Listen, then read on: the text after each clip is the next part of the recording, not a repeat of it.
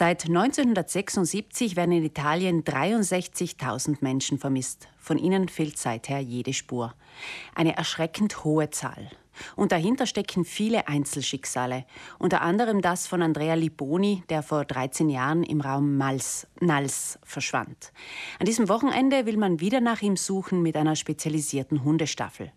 Organisiert wurde diese erneute Suchaktion von den Eltern des Vermissten. Sie haben das Vermissten-Netzwerk Penelope Trentino Südtirol gegründet, weil sie einfach die Hoffnung nicht aufgeben wollen, noch irgendetwas über ihren Sohn zu erfahren. Wie können Angehörige mit diesem Schmerz umgehen, dass liebe Menschen plötzlich verschwinden? Darüber spreche ich jetzt mit Edmund Zenona. Er ist Psychologe und Psychotherapeut im Therapiezentrum Bad Bachgarz. Schönen guten Morgen. Guten Morgen. Es ist ein Wechselbad der Gefühle, das die Angehörigen dadurch leben. Welche Gefühle kommen da hoch?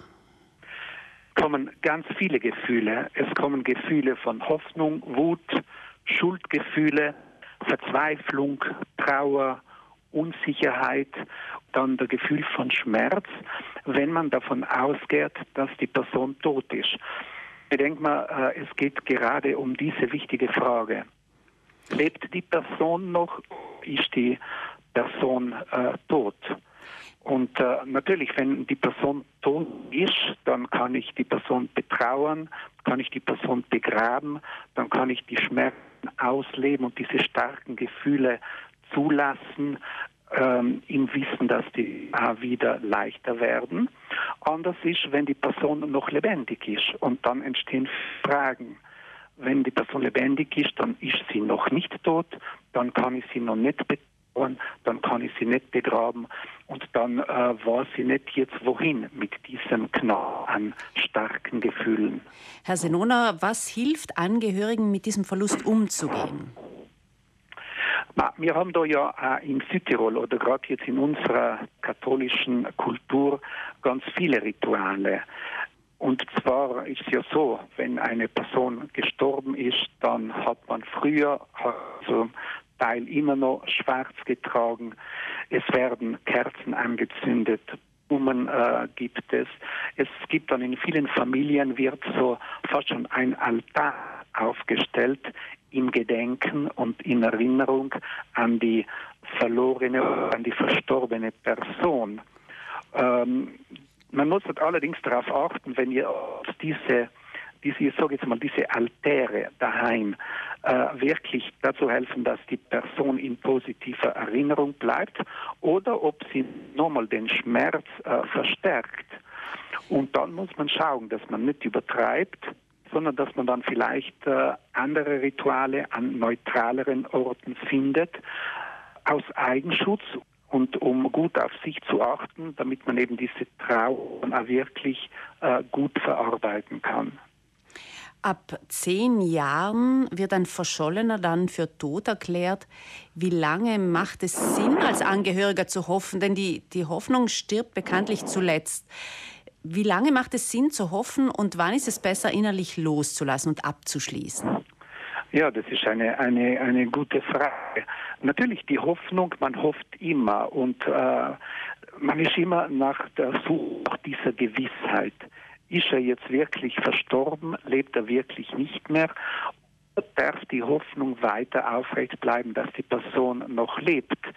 Und äh, natürlich, die, der, das liegt in der Natur des Menschen, dass er einfach eine Gewissheit braucht und eine Gewissheit sucht. Und natürlich, solange äh, diese Gewissheit nicht denkt der Mensch an die Person oder denkt an die Hoffnung. Und dieses ständige oder immer wieder daran denken verhindert, dass die Angehörigen Trauer äh, überwinden können. Und das ist das große Dilemma. Und das war die starke Suche und ähm, es hat sich ja gezeigt, dass man immer wieder dann auch Spuren oder dann diese Gewissheit findet, auch nach vielen Jahren. Und auch nach vielen Jahren sich manchmal heraus, ja, die Person ist nicht gestorben, die Person lebt irgendwo und vielleicht ganz anderswo. Also man sollte darauf vertrauen, dass der liebe Mensch in irgendeiner Form ein gutes Ende gefunden hat. Hilft das? Ist das die, die einzige Hilfe? Ja, im Italienischen wird Glaube mit Fede übersetzt.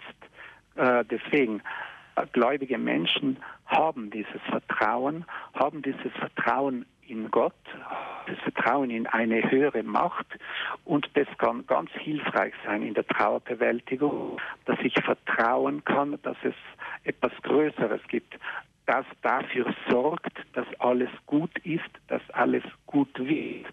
Und deswegen äh, Vertrauen loszulassen, um den Verstorbenen oder den Vermissten wirklich verabschieden zu können. Und deswegen Vertrauen als ganz wichtiges Thema. Danke, Edmund Zenona, für dieses Gespräch und schönen Tag. Danke, schönen Tag.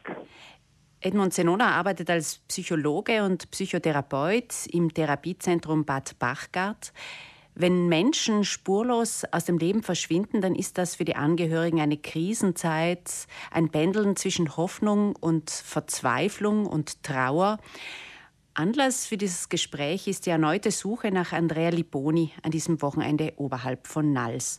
Dort wurde er vor 13 Jahren zum letzten Mal gesehen.